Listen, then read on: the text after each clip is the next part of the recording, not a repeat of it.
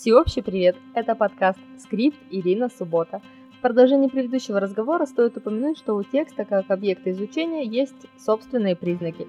Среди основных – содержательная целостность, которая проявляется в полном, с точки зрения автора, раскрытии замысла и в возможности автономного восприятия и понимания текста.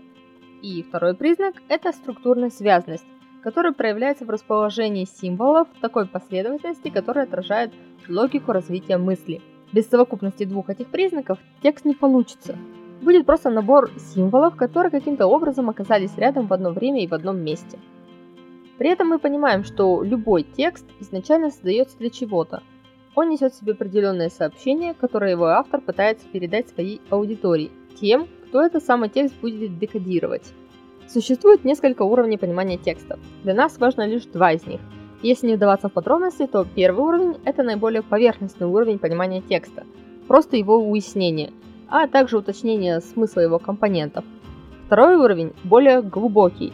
Это интерпретация смысла, поиск того, что недоступно на первый взгляд. Помочь понять это могут короткометражные фильмы, ведь в них за относительно небольшой отрезок времени вмещается очень много различных смысловых деталей.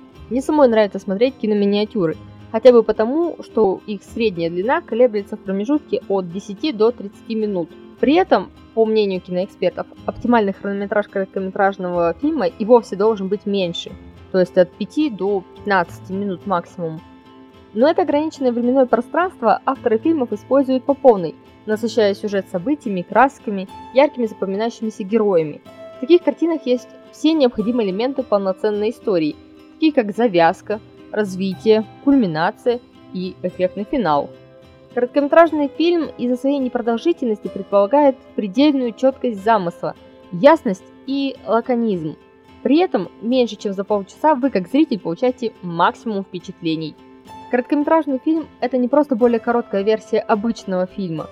Чтобы быть эффективным, он должен перегонять наиболее важные аспекты истории и сообщать их наиболее красноречивым образом – при этом такой фильм и вовсе может быть немым, а автор для того, чтобы подать ту или иную тему, использует другие способы коммуникации.